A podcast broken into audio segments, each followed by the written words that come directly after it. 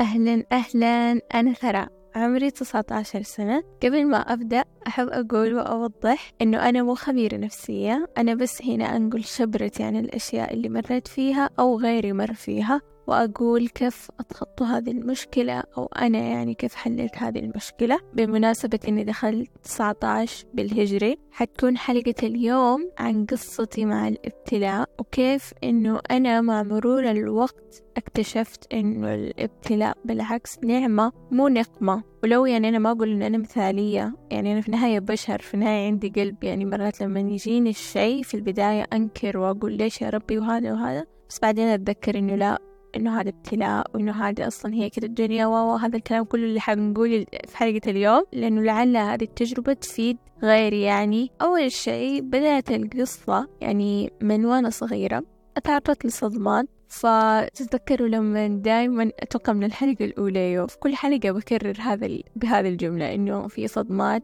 إحنا نعيشها في الطفولة بس ما نحس بيها إلا لما نكبر نرجع نعيش دي الصدمات من البداية كأنها صارت لنا الآن وهذا الكلام كله.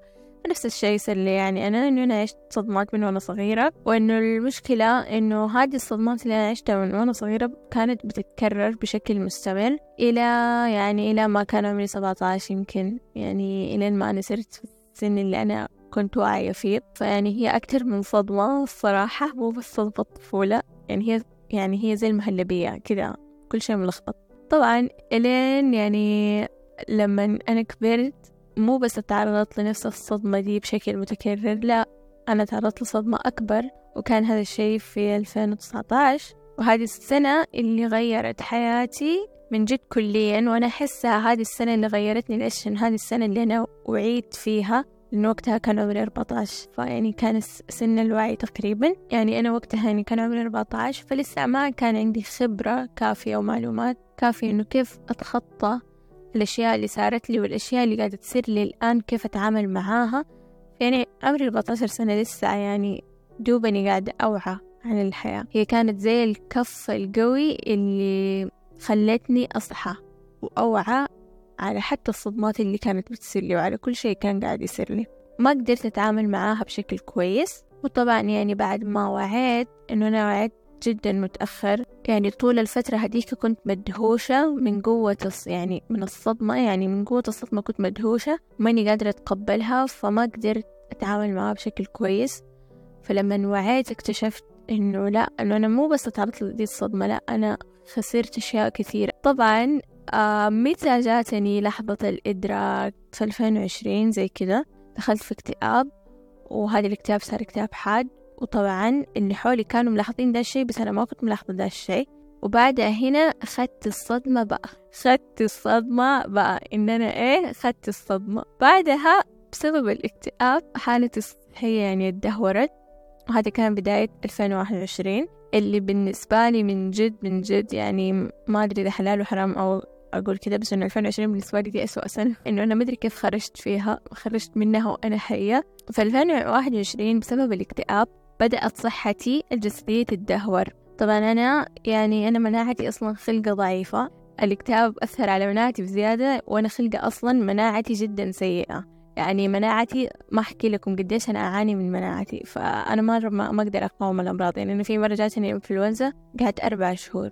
أربع شهور ماني قادرة أتعافى. كل ما أتعافى يوم على طول أمرض أمرض أمرض. زكمة سخونة قعدت قعدت لدرجة إنه صوتي خلاص إنه الناس نسيوا صوتي الحقيقي من كتر ما الزكمة طولت. فأنا هذا يعني نبذة عن إنه قديش أنا مناعتي سيئة. المهم فطبعا الاكتئاب أثر بزيادة فأتذكر هذا كان وقتها على يعني نهاية رمضان. كان يوم كمان حتى تسعة وعشرين رمضان. فاكرة التاريخ. ليش؟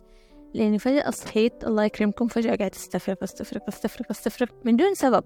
في البداية كنت أحسب إنه برضو بسبب مناعتي جسمي جسمي ما يتحمل الهواء البارد لأنه يعني المناعة صفر. حسبنا إنه ماما حسبت بسبب البرد قامت يعني حاولت تكويني ومدري إيش ومدري إيش بس برضو ما في فايدة إنه بس أنا آكل وأستفرغ آكل وأستفرغ فحتى كنت في العيد والله يا جماعة والله ما, ما أكذب إنه كنت آكل بس وصلة معجنات في اليوم كامل. وبرضه حتى دي الوصلة أستفرغها ليش؟ لأنه أنا مرة بطني ما هي قادرة تتقبل شيء. فطبعا آه رحت المستشفى وأعطوني إبر وودوني أدوية وما فادت.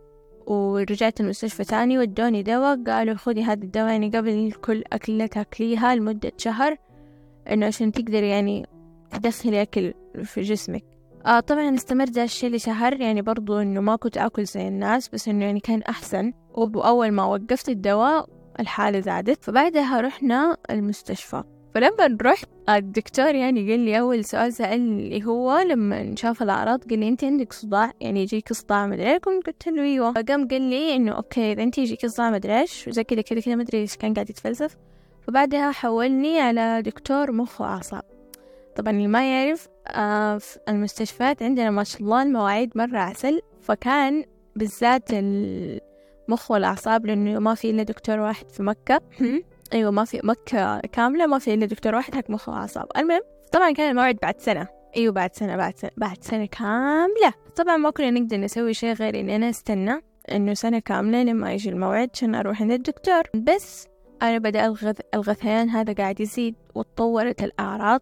صار ما يجيني بس غثيان صار يجيني تشوش في العين وراسي يصير ثقيل كده يصير مشلول ما أحس به. وغير هذا كله إنه إذني يصير فيها زي الطنين القوي وأحس فيها بضغط وما أقدر أسمع فيها. فهذه النوبات كانت تجيني مرة كثير مرة زادت وكنت أخذ أقوى مسكنات الصداع والألم بس برضو ما كان يفيد. فرحت المستشفى تاني بس عشان أقل أخذ دواء شوية مسكن فأعطوني أدوية أعصاب. طبعا لو أنا أجي أتكلم لكم عن قد إيش إنه أدوية الأعصاب هي أسوأ نوع من أنواع الأدوية.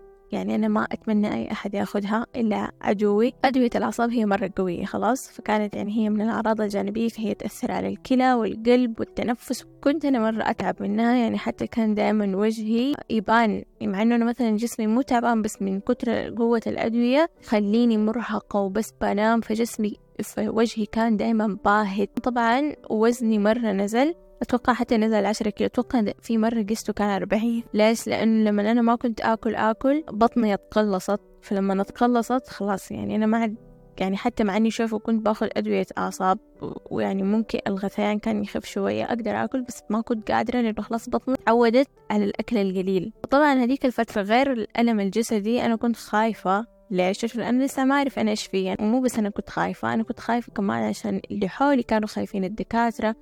وأخويا كانوا خايفين. ليش؟ لأنه كانت الأعراض نفس أعراض سرطان الدماغ أو ضغط في الدماغ أو نزيف في الدماغ. فأنا مرة ديك الفترة كنت مرة خايفة. أتذكر يا الله كنت أوسوس يعني والدكتور يعني قال لي أنت لازم تحطي في بالك كل الاحتمالات إنه سواء إيش كان حيطلع. لأنه ما كانوا عارفين لأنه ما كنا نقدر نسوي شيء. عشان لازم استنى سنة كاملة لين ما يجي الموعد. طبعا لما جاء الموعد بعد سنة كاملة أعطاني موعد رنين مغناطيسي للدماغ. من كثر ما إن النوبات زادت ما أعرف كيف أوصف لكم بس طلعت لي نفخة راسي من تحت من الجهة اليسار. يعني وإلى, وإلى الآن النفخة دي موجودة. وكل ما تجيني النوبات النفخة دي تكبر وتصير حارة. ولما تصير حارة تأثر على الجانب اليسار من جسمي. فهذيك الفترة خلاص جسمي بدأ يتعود على دواء الدواء فالدواء صار ما يأثر علي فإيش صار؟ فزودوا لي الجرعة والدواء خلقة يعني الجرعة الوحدة يعني الجرعة القليلة دي كانت وأنا أنا تاخده كل يوم خلاص. فكانت تخليني أكره عمري وكانت تخليني أصلا عندي جفاف وكليتي توجعني وقلبي يوجعني وصدري يوجعني. آه فطبعا لما زادوا الجرعة الأعراض الجانبية زادت. أسوأ الدكاترة حقوني كانوا يسوين لي درجة أنا مرة كنت أحب الطب في الثانوي. أنا كان حلمي ترى إني أدخل طب. خلاص؟ أنا كنت مخططة في أولى ثانوي إني أدخل طب. أول ما مريت بهذه التجربة صرت أكره شيء اسمه دكاترة وأكره شيء اسمه طب. كمان يعني زيدكم من أشياء البيت إنه كنت أخذ وقتها كمان. أدوية اكتئاب مع أدوية الأعصاب. يعني كله double. الحمد لله سويت الأشعة سويت الرنين. وطلع إنه أنا عندي الشقيقة المزمنة. طبعا أتذكر الدكتور قال لما شاف هذا هو هذا الشيء واضح إنه نفسي. قال لي النفخة اللي في رأسك واضح إن أنت مرة حساسة وعصبية. فقاعد يعني يقول إنه أتذكر كان قاعد يقول لي أخوي إنه هذه بالذات لا تزعلوها. كان يقول لي أخوي هذه بالذات لا تزعلوها ولا تخلوها تتوتر ولا تعصبوها ومدري إيش ولا تعيشوها في بيئة موت يعني موترة للأعصاب عشان هذا كله راح يأثر وحيزيد النوبات. فكان إنه أنا ممنوع علي إنه أسوي أي شيء بزيادة عن حده. يعني شايفين مثل الشيء لما يزيد عن حد ويقلب ضده أنا زي كذا. إنه كنت ترى حتى لما أضحك كتير بزيادة هذا يسبب يجيب لي نوبة. بس مو نوبة قوية شوية من الأعراض. كل شيء أسويه بزيادة أجري ألعب أبكي أحزن أتوتر أضغط نفسي أذاكر بزيادة. كل شيء بزيادة يعني بيأثر علي. فطبعا لأنه النوبات القوية هذه كانت يعني هي في رأسي فهذا الشيء أثر على الأعصاب حقت رأسي فأعصاب رأسي صارت مرة حساسة. وفي نفس الوقت كمان أعصاب العيون أتأثرت برضو وصار عندي زي التورم في أعصاب عيوني. طبعا بعد ما بعد هذا كله أنه الدكاترة قالوا لي لازم أوقف الأدوية هذه. ليش؟ إنه هذا الشيء بعدين حيسبب لك مرض في القلب وحيجيب لك فشل كلوي وممكن يعني إنه مشكلة في الرئة. فقالوا لازم توقفيها حاولت أوقفها يعني. طبعا للأسف للأسف الشديد إنه لليوم ليومكم هذا بسبب الأدوية. قبل ما آخذ الأدوية أنا كان تنفسي طبيعي عادي بس أنا بسبب الأدوية إنه صدري مرة تعب. فدحين أنا يعني التنفس عندي ما صار زي زمان. بس أنا خلاص الحمد لله أتقبلت الشيء اتقبلت إنه أنا عندي خلاص مرض مزمن واتقبلت إنه أنا لازم يعني أقعد أتعامل مع هذا المرض إلين ما ربنا من جد ممكن. ممكن تصير معجزة وربنا يشفيني من هذا الشيء بالكامل. وهذا الشيء كله بسبب النفسية. شفتوا قديش النفسية السيئة تأثر على الإنسان. فأنا يعني خسرت أشياء كثيرة. إذا أنت عندكم اكتئاب إذا عندكم أي شيء مشكلة في حياتكم لا تخل لا تكب يعني ما أقول لكم لا تكبروا المشكلة بس لا تخلوها تأثر في حياتكم. لدرجة زي كذا إنه بعدين تخسروا أغلى شيء في الحياة اللي هي الصحة. يعني أنا لو بيدي أرجع في الزمن وأرجع صحتي أنا ما كنت أعرف قيمة صحتي إلا الآن. برضو دي الفترة عشان قاعدة تجيني النوبات. هذه النوبات الكثيرة بتأثر علي كأني يعني في نفس الدوامة دي. بس إيش الفرق إنه أنا دحين صرت أحسن إنه أعرف أتعامل معاها إنه ما أخليها تأثر على حياتي ما أقعد أحزن إنه ليش أنا عندي ده المرض ليش ليش؟ إنه أنا أول مرة كنت أحزن إنه ليش يا ربي؟ أقعد أقول ليش يا ربي؟ من بين كل الناس تبتليني أنا بدا المرض المس... ليش ليش وليش وليش وليش؟ لا دحين صرت عادي إنه أول ما تجيني النوبة خلاص إنه أتعامل معاها وما أعطيها أكبر من حجمها لأنه لما نعطي الشيء أكبر من حجمه مو بس الناس يعني إحنا لما نعطي الناس أكبر من حجمها تصدق نفسها علينا لا حتى المرض لما نعطي المرض أو الحزن أكبر من حجمه حياكلنا حيغتالنا زي الغول. فصرت خلاص إنه عادي. إنه هذا هو الشيء أحسه اللي أتغير واللي صار فيه أحسن إنه شوف هو المرض نفسه قاعد قاعد كل شيء قاعد وصار أسوأ يعني إنه مع الأعراض الجديدة دي التنفس. بس برضو إنه خلاص إنه صرت أتعامل مع المرض في وقته بس وما أخليه يأثر على بقية حياتي. ليش؟ لأنه أنا لو خليت ده المرض أديته أكبر من حجمه هو اللي حيغتالني ومو أنا اللي راح أغتاله وأتخلص منه. فطبعا إيش الشيء اللي خلى هذا كله يتغير فيا؟ طيب أنا ليش أتقبلت هذا كله؟ كيف أتقبلت هذا كله؟ رغم إنه أنا إلى الآن إلى الآن قاعدة أعاني طيب من هذه المشاكل الصحية. يعني أنا ما تخلصت منها. طيب إيش الفرق؟ ليش أنا صرت زي كذا؟ ليش الحمد لله ربنا غيرني من إنسانة كنت سلبية وإنسانة كنت أكره الابتلاء إلى إنسان إنه أتقبل الابتلاء. أعرف إنه هذا الشيء خير لي أعرف ولو إنه في البداية ممكن ما أتقبله بس بعدين أتقبله. أول شيء إنه أنا زي ما قلت لكم أنا كنت دائما إنسانة جدا سلبية. ما تدروا قديش. وكنت أشوف إنه أنا إنسانة إنه أنا حياتي ما راح تتغير للأفضل. كنت أشوف إنه إنه اللي حولي دائما سعيدين وكانت تجينا الغبطة. الغبطة طبعا مو زي الحسد. الغبطة يعني إنه تمني النعمة اللي عند غيري. الحسد إنه تمني زوال هذه النعمة. فقلت أنا دائما إنه أقول يا ربي إنه أنت ليش ما تحبني؟ ليش ما تعطيني زي ما بتعطيهم؟ ليش؟ يعني أنا بتمنى هذه الأشياء وأنا بعاني كثير بعاني أكثر منه يعني كنت إنه أقول إنه ليش يعني أنا كده حظي دائما تعيس واللي حولي حظوظهم حلوة. مع إنه غلط يعني. أنا عارفة إنه هذا الشيء غلط. انه في النهاية إحنا ما نعرف اللي حالة إن هم إيش بيعيشوا. يمكن هم بيعيشوا أشياء أسوأ مني بس هم ما بيظهروا هذه الأشياء. يعني حتى لدرجة إنه كنت أتعود إنه تجيني الابتلاءات لأنه خاصة حياتي أصلا هي كده. حفضل دايما أغرق أغرق في دي الدوامة وحدور في دي الدوامة للأبد وحفضل دايما هذا المرض فيا وهذه الكوابيس فيا ودي الصدمات معايا وعمري ما راح أشوف السعادة. لدرجة كنت دائما لما أتخيل حياتي إنه أنا في الأخير إيش حكون كنت أشوف إنه ثراء حتكون إنسانة جدا وحيدة لوحدها إنه هيكون ممكن عندها بيت لوحدها كده بعيد عن الناس على البحر وإنه أشوف إنه كده تعرفوا هذوليك العجايز اللي في الأفلام اللي يقعدوا على الكرسي المتحرك ويخيطوا ويسكتوا. أنا كده كنت أشوف إنه أنا حكون عجوزة أقعد أتفرج بس كده على البحر في الكرسي وحاموت حموت وحيدة وما حد حيعرف أنا فين. أو إنه حكون في دار العجزة. يلا والله شفت قديش كنت سلبية كنت مرة سلبية. كنت سلبية ودراما يعني ولا زلت دراما بس إنه كنت سلبية. المهم كنت أحسب إنه ربنا يكرهني إنه كنت أقول ليش يعني أنا سلي كذا؟ ليش يا ربي؟ يعني حتى لما أفضفض لصاحبتي وكانت هي دائما تقول لي إنه إن الله إذا أحب عبدا ابتلاه. ما كنت أتأمل هذه الجملة. إنه إيش يعني إنه ربنا إذا أحب عبد أبتلاه. لما سبحان الله ما أعرف ربنا أنزل علي هداية من جد إنه كيف في يوم وليلة أتغير ترى مفهومي لهذا كله. وأنا أقول لكم ترى ده الشيء صار قريب مو بعيد. يعني ممكن قبل عشرة أو إحداشر شهر أنا كنت جالسة أفضفض لماما وأقول لها إنه أنا تعبت وليش وليش؟ قالت ما قالت لي بنتي أصبري خلاص ومدري قلت لها طب إني لين متى حصبر؟ اللي زي هذاك ال reaction صبرت صبرت صبرت صبرت أجري لله. بعدين أنا قلت أقول لها إنه لين متى أنا أقعد عديمة حظ في هذه الدنيا؟ لين متى إنه أنا حظي تعيس والحياة ما راح تبتسم لي؟ قالت ماما إيش قالت لي. كل ما تكوني مو محظوظة في الحياة يعني بالعكس أنتي في الآخرة حظك أكبر وأقوى.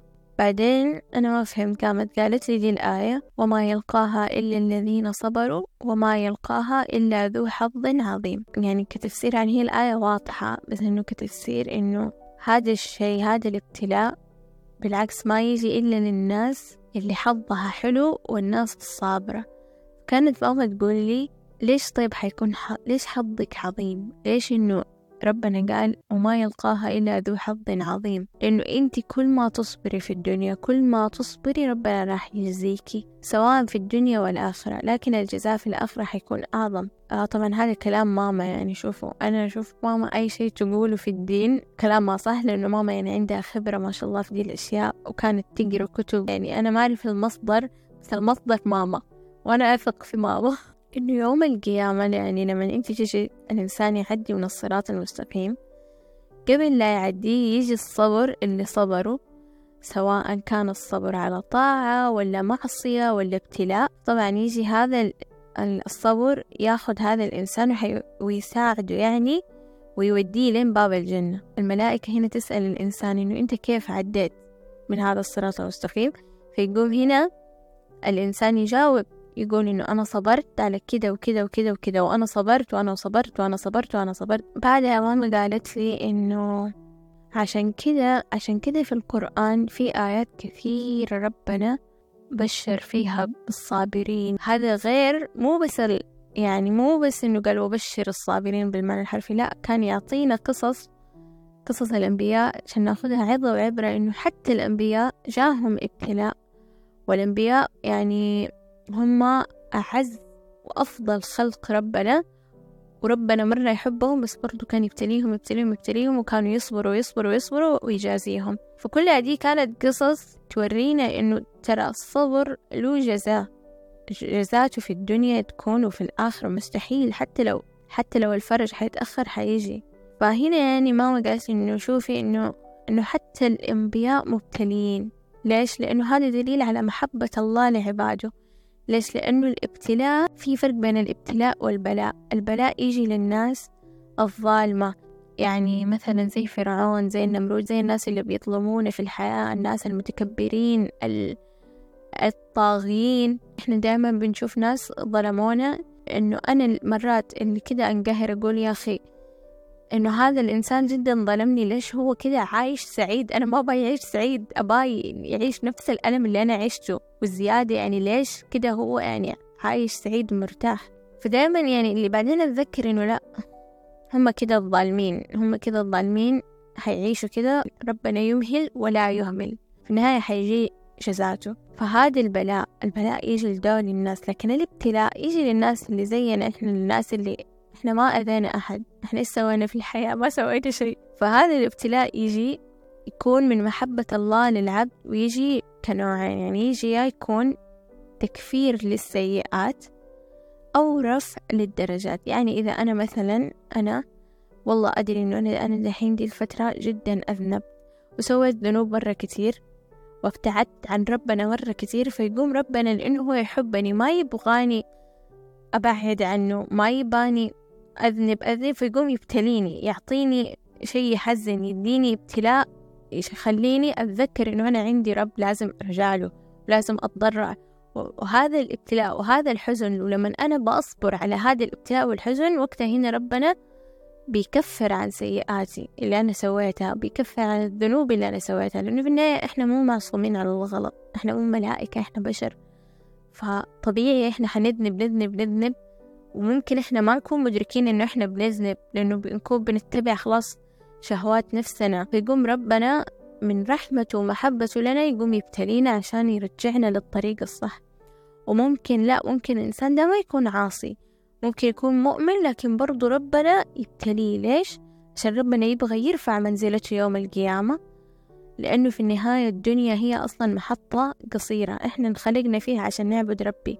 ونعمل في الأرض بإحسان ونعمر الأرض. فحجينا أكيد اختبارات وابتلاءات كثيرة وهذا دليل على محبة الله لنا. حتى في حديث للرسول صلى الله عليه وسلم أخذناه في المدرسة. أنا مني حافظته بس إنه كان من معنى الحديث يعني المعنى إنه مثل المؤمن كثير الابتلاء زي النبات المصدر كده الناضج لكن مثل المؤمن اللي ما عنده اللي ما يجيله ابتلاء اللي ما تجيله ولا ذرة ابتلاء هذا زي النبات الميت. فيعني حتى دائما يقول لك إنه بالعكس لما أنت تشوف نفسك قاعد تعصي ربنا وربنا قاعد يعطيك فأنت المفروض ما تفرح أنت المفروض تخاف. لأنه يعني أنت ممكن أنت دحين حيجيك بلاء لأنه أنت قاعد تعصي ربنا بس ربنا قاعد يعطيك. فهنا لازم تبدأ تراجع نفسك انت سويت سويت سويت عشان ترجع لربنا وتتوب يعني سواء إيش الذنب اللي سويته عشان لا يجيك بلاء. يعني عشان حتى إذا جاك ابتلاء يعني يكون ابتلاء إنه الابتلاء محبة من الله مو سخط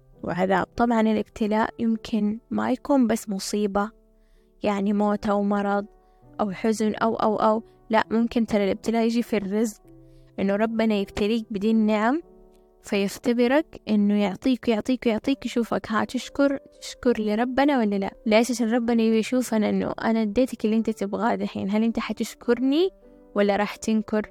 فلما أنت حتنكر إيش حيصير؟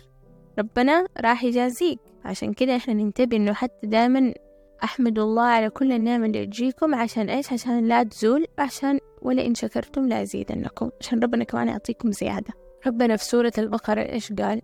ولنبلونكم بشيء من الخوف والجوع ونقص من الأموال والأنفس والثمرات وبشر الصابرين. الذين إذا أصابتهم مصيبة قالوا إنا لله وإنا إليه راجعون. أولئك عليهم صلوات من ربهم ورحمة وأولئك هم المهتدون. فربي هو قال لك في القرآن إنه أنا راح أبتليك فأنت اللي عليك تصبر وتحتسب الأجر وتتذكر دايما إنه الابتلاء نعمة أبدا ما كان نقمة لأنه في الحالتين أنت الكسبان. أنتوا اللي حتكسبوا في النهاية سواء إنه أنتوا لما تصبروا حتكسبوا أجر للآخرة رغم إنتوا ما بتسوي شيء غير إنكم تصبروا. وفي نفس الوقت ربنا لما يشوفكم صابرين راح يجازيكم. فلا تقولوا عن نفسكم عديمين حظ زي ما كنت أنا أقول. لأنه كل ما كان حظك قليل في الدنيا كل ما تعرف إنه لا أنت بالعكس حظك كبير عند ربنا. يعني أنا دائما لما أشوف ناس مرة ربي مبتليهم أول شي يجي في بالي إنه واه ما شاء الله إيش بينه وبين ربنا؟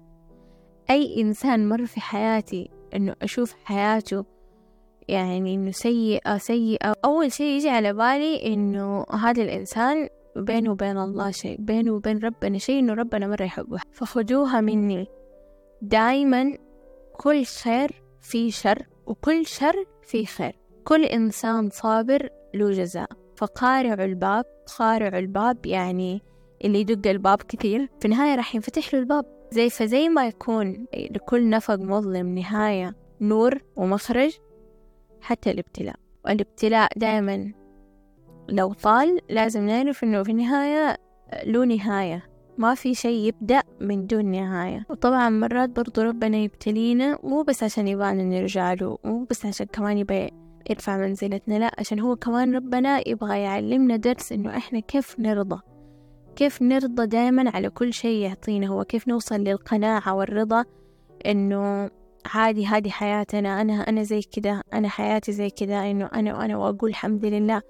ليش؟ إنه في هو مو حديث. أنا لما بحثت أنا كنت أحسبه حديث. بس لما بحثت قبل ما أكتبه طلع إنه هو من الإسرائيليات. فهي زي المقولة. فأنا ما أدري بس إنه هو يعني الكلام حلو. فهو يقول لك إنه يا ابن آدم خلقتك للعبادة فلا تلعب وقسمت لك رزقك فلا تتعب. فإن رضيت بما قسمته لك أرحت قلبك وبدنك.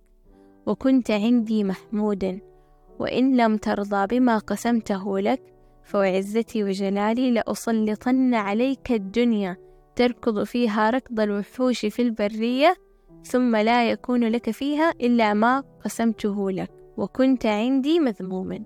فمعنى الكلام؟ إنه إنه إذا أنت على طول من يوم ما ربنا يديك الشيء اللي هو اللي أنت أنت تشوفه إنه أنت تشوفه قليل وأنت بالعكس تبي شيء أحسن بس أنت ربنا أعطاك هذا الشيء. قلت الحمد لله. ورضيت فربنا هنا راح يجازيك راح يعطيك من رضي فله الرضا راح يعطيك الشيء اللي أنت تتمناه ويعطيك الشيء الأكبر والأحسن مع الوقت. لكن لو أنت ما رضيت واتدمرت وقلت ليش وليش وليش وما رضيت عن الابتلاء وقلت إنه لا بالعكس هذا سخط من الله وما أدري إيش مدري إيش ربنا هنا حيقعد يبتليك يبتليك يبتليك يبتليك إلين ما أنت ترضى. وأنا أحس إنه أنا جربت ده الشي ليش؟ إنه أنا أحس إنه أنا عشان قعدت فترة طويلة كنت أتدمر فيها عن الابتلاء وكنت يعني أشوف إنه ربنا ما يحبني و فالابتلاء مرة طول عندي. فعشان كده أحس إنه فعلا في النهاية أنا لما رضيت كل شيء أتمنيته جاني. يعني أنا والله يا جماعة أول ما بدأت أرضى عن حياتي والله كل اللي أتمنى كل اللي أتمنيته أتحقق. يعني صار عندي إيمان إنه فعلا أنا كل دعاء أقول صار يستجاب. ليش؟ عشان أنا خلاص صار ربنا أول ما يجيني الابتلاء صرت حتى لو أنا ماني راضية أرضي نفسي فيه. أغصب نفسي إني أرضى وأقول قولي الحمد لله. عشان ربنا يعطيك. ليش؟ لأنه في برضو مقولة تقول لك إنه وتشاء أنت يا عبدي وأشاء أنا فإن رضيت بما أشاء أعطيتك ما تشاء. إذا أنت رضيت بمشيئة ربنا ربنا راح يعطيك مشيئتك اللي أنت تبغاه الشيء اللي أنت تتمناه. فعشان كده ماما كانت دايما تقول لي من رضي فله الرضا. أرضي عشان يجيك الرضا. فلا تسخطوا لما يجيكم الابتلاء. وليش؟ وأنا أدري إنه صعب. ترى أنا للان اسويها قلت لكم إنه أنا للآن مرات أقول لما يجيني الابتلاء أقول ليش يا رب؟ أنا إيش سويت؟ بعدين أتذكر إنه لا هذا كله خير وأدري إنه ربنا أحكم مني لأنه أنا قلت هذا الكلام في الحلقة الأولى في حلقة الاكتئاب وحقوله الآن. إحنا مرات ما نشوف هالشيء يعني إحنا مرات ربنا يجينا الابتلاء إحنا نشوفه نقمه بس إحنا ما ندري يمكن ربنا أدانا هذا الشيء عشان يبقى يحمينا من ألم أذوى ممكن أنا ربنا ابتلاني من هذا المرض عشان ممكن كان عشان يقيني شر شيء أسوأ. ممكن أنا كان عندي مرض أسوأ من كذا. ممكن أنا كنت حأموت من قوة المرض بس ربنا لا أعطاني هذا المرض المزمن وهذا الألم عشان يقيني من هذاك الشيء. فهمتوا؟ فممكن أنا ربنا ابتلاني بهذا حادث السيارة. حادث السيارة هذا اللي عطلني عن روحتي لذا المكان. بس ممكن ده الشي صار عشان أنا لو رحت هذاك المكان ممكن أنا كان حيصير لي شي هنا. ممكن كمان ربنا أبعد عني دول الناس. يعني هذول الناس أنا كنت أشوفهم كل حياتي بس أنا ربنا بعدهم عني. مع إني أنا مرة طيب أحبهم هم كانوا قطعة مني هم كانوا من لحمي ودمي جزء مني بس ربنا بعدهم ليش؟ عشان هو ربنا شاف شيء أنا ما شفته. ربنا سمع أشياء عني أنا ما سمعتها. ربنا يبغى يحميني حتى لو كان إنه أنا ممكن حتألم الآن بس هذا لمصلحتي فهمتوا؟ الموضوع زي لما نروح عند الدكتور وإحنا تعبانين هل الدكتور راح يعطينا الدواء اللي إحنا نحبه ولا اللي إحنا نحتاجه؟ راح يعطينا الدواء اللي إحنا نحتاجه صح؟ حتى مع إنه الدواء مو طعم. الدواء مو طعم بس هو حيعطينا الدواء اللي إحنا نحتاجه مو الدواء اللي إحنا نحبه. ليش؟ عشان الدواء اللي إحنا نحتاجه هو اللي راح يعالجنا هو ده الشيء اللي مصلحتنا. نفس الشيء مع الابتلاء. إحنا ممكن ما نحب الابتلاء هذا بس هو ممكن ممكن هو هذا الشيء لمصلحتنا إحنا. هذا الشيء في الغيبيات إحنا ما ندري إيش ربنا أخفى عننا عشان إحنا ما ننأذي. لأنه ربنا ما خلقنا عشان يعذبنا ربنا رحيم. فهو هذا كل شيء يصير في حياتنا حكمة من ربي. كونوا موقنين إنه ربنا ما يعطي أقوى المعارك إلا لأقوى الجنود. فلازم تغيروا مفهومكم ونظرتكم السلبية عن الابتلاء وتكونوا موقنين إنه ربنا هو الرحمن الرحيم. هو ما بيعطينا هذا الحزن كره فينا وعذاب. لا حاشا لله. لأنه لو ما ابتلانا لو خلانا نمشي على هوانا ومشينا ورا الذنوب ومشينا ومشينا ومشينا طيب في النهاية إحنا الخسرانين. في النهاية الدنيا فانية. طيب فعشان كده كل شيء يصير في الحياة بحكمة. كل صبر بنصبره ما راح يضيع. أجر الصبر على الابتلاء ما راح يضيع في الدنيا وفي الآخرة. وزي ما قلت في البداية وحعيد وأكرر ده الكلام. أنا ما أدعي المثالية أبدا إنه أنا للآن لما زي ما قلت لكم يجيني ابتلاء أشتكي وأقول ليش يا ربي؟ وأرجع وأستغفر ليش هذا طبيعي؟ لأنه إحنا مرات من قوة الألم والظلم. حنقول كده لكن دي هي سنة الحياة. لازم تكونوا موقنين وفاهمين مفهوم إنه ترى ما في حياة سعيدة بالكامل وما في حياة تعيسة بالكامل. كله راح يجي. ليش؟ لأنه يعني هي صح دنيا من اسمها الدنيا دنيئة.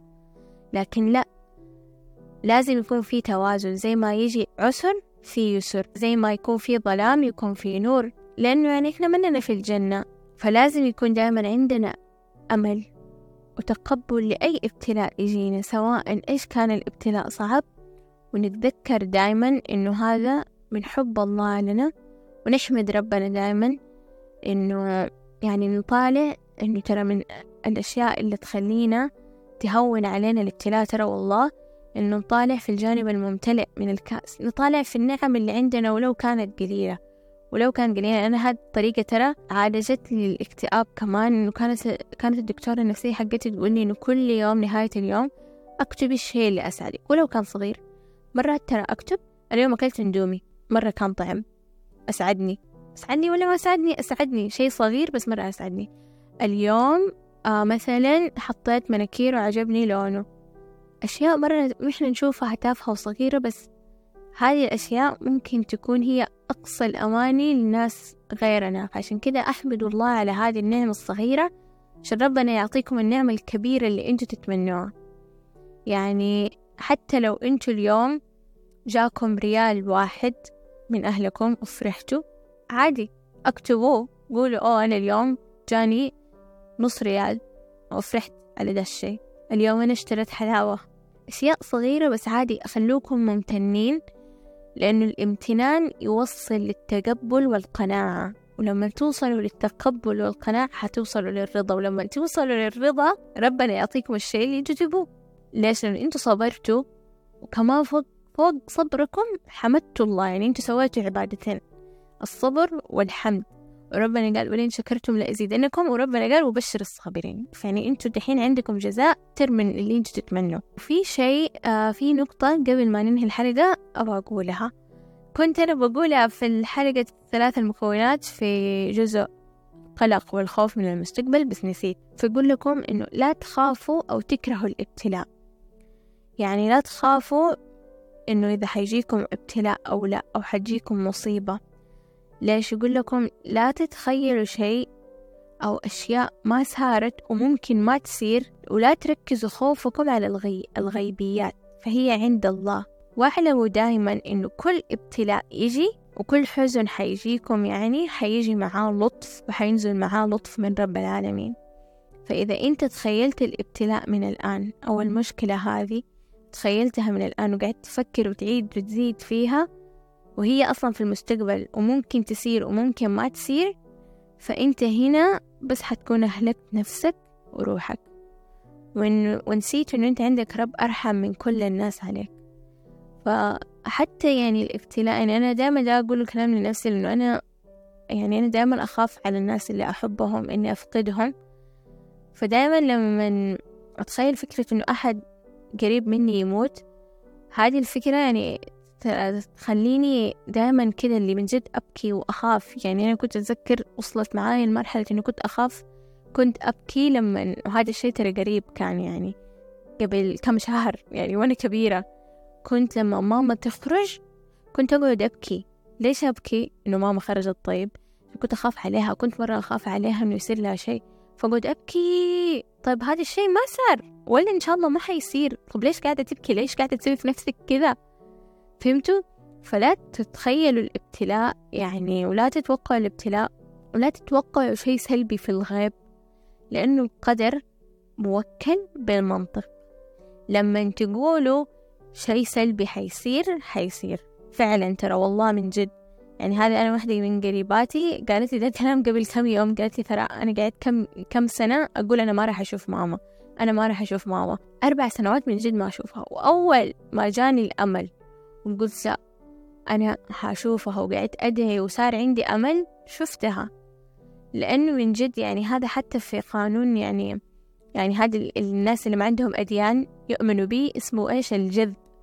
أنتوا تجذبوا الشيء لكم في نفس الشيء يعني القدر موكل بالمنطق لما تقولوا لما تتخيلوا الابتلاء وتقولوا آه يا ربي أنا أخاف على هذا الإنسان إنه حيموت حيموت وتقعدوا تفكروا دي الفكرة من جد ترى ممكن يصير هذا الشيء إنه لما تقعدوا تخافوا على نفسكم إنه مثلا أنا عندي ده المرض أخاف ده المرض حيزيد أخاف ده المرض يصير سرطان أخاف ده المرض مدري إيش. هذا الشيء ترى حيصير. ليش؟ لأنه أنتوا قاعدين تتكلموا فيه وتبي تتفاولوا بشيء سلبي في شيء سلبي حيصير. عشان كده الرسول صلى الله عليه وسلم قال تفاءلوا بالخير تجدون فدائما تفاءلوا خير تفاءلوا خير ولا تخافوا إنه ربنا هيخيب أملكم. لا تخافوا من خيبة الأمل. ربنا ما راح يسيب أحد علق قلبه بيه وبس. وبكذا نكون وصلنا لختام حلقة اليوم. وأتمنى إنها تكون فادتكم. والله يخفف عنكم كل حزن وألم ويريح قلوبكم يا رب. وبس يعني وأشوفكم في الحلقة القادمة. وما نقول مع السلامة نقول إلى اللقاء.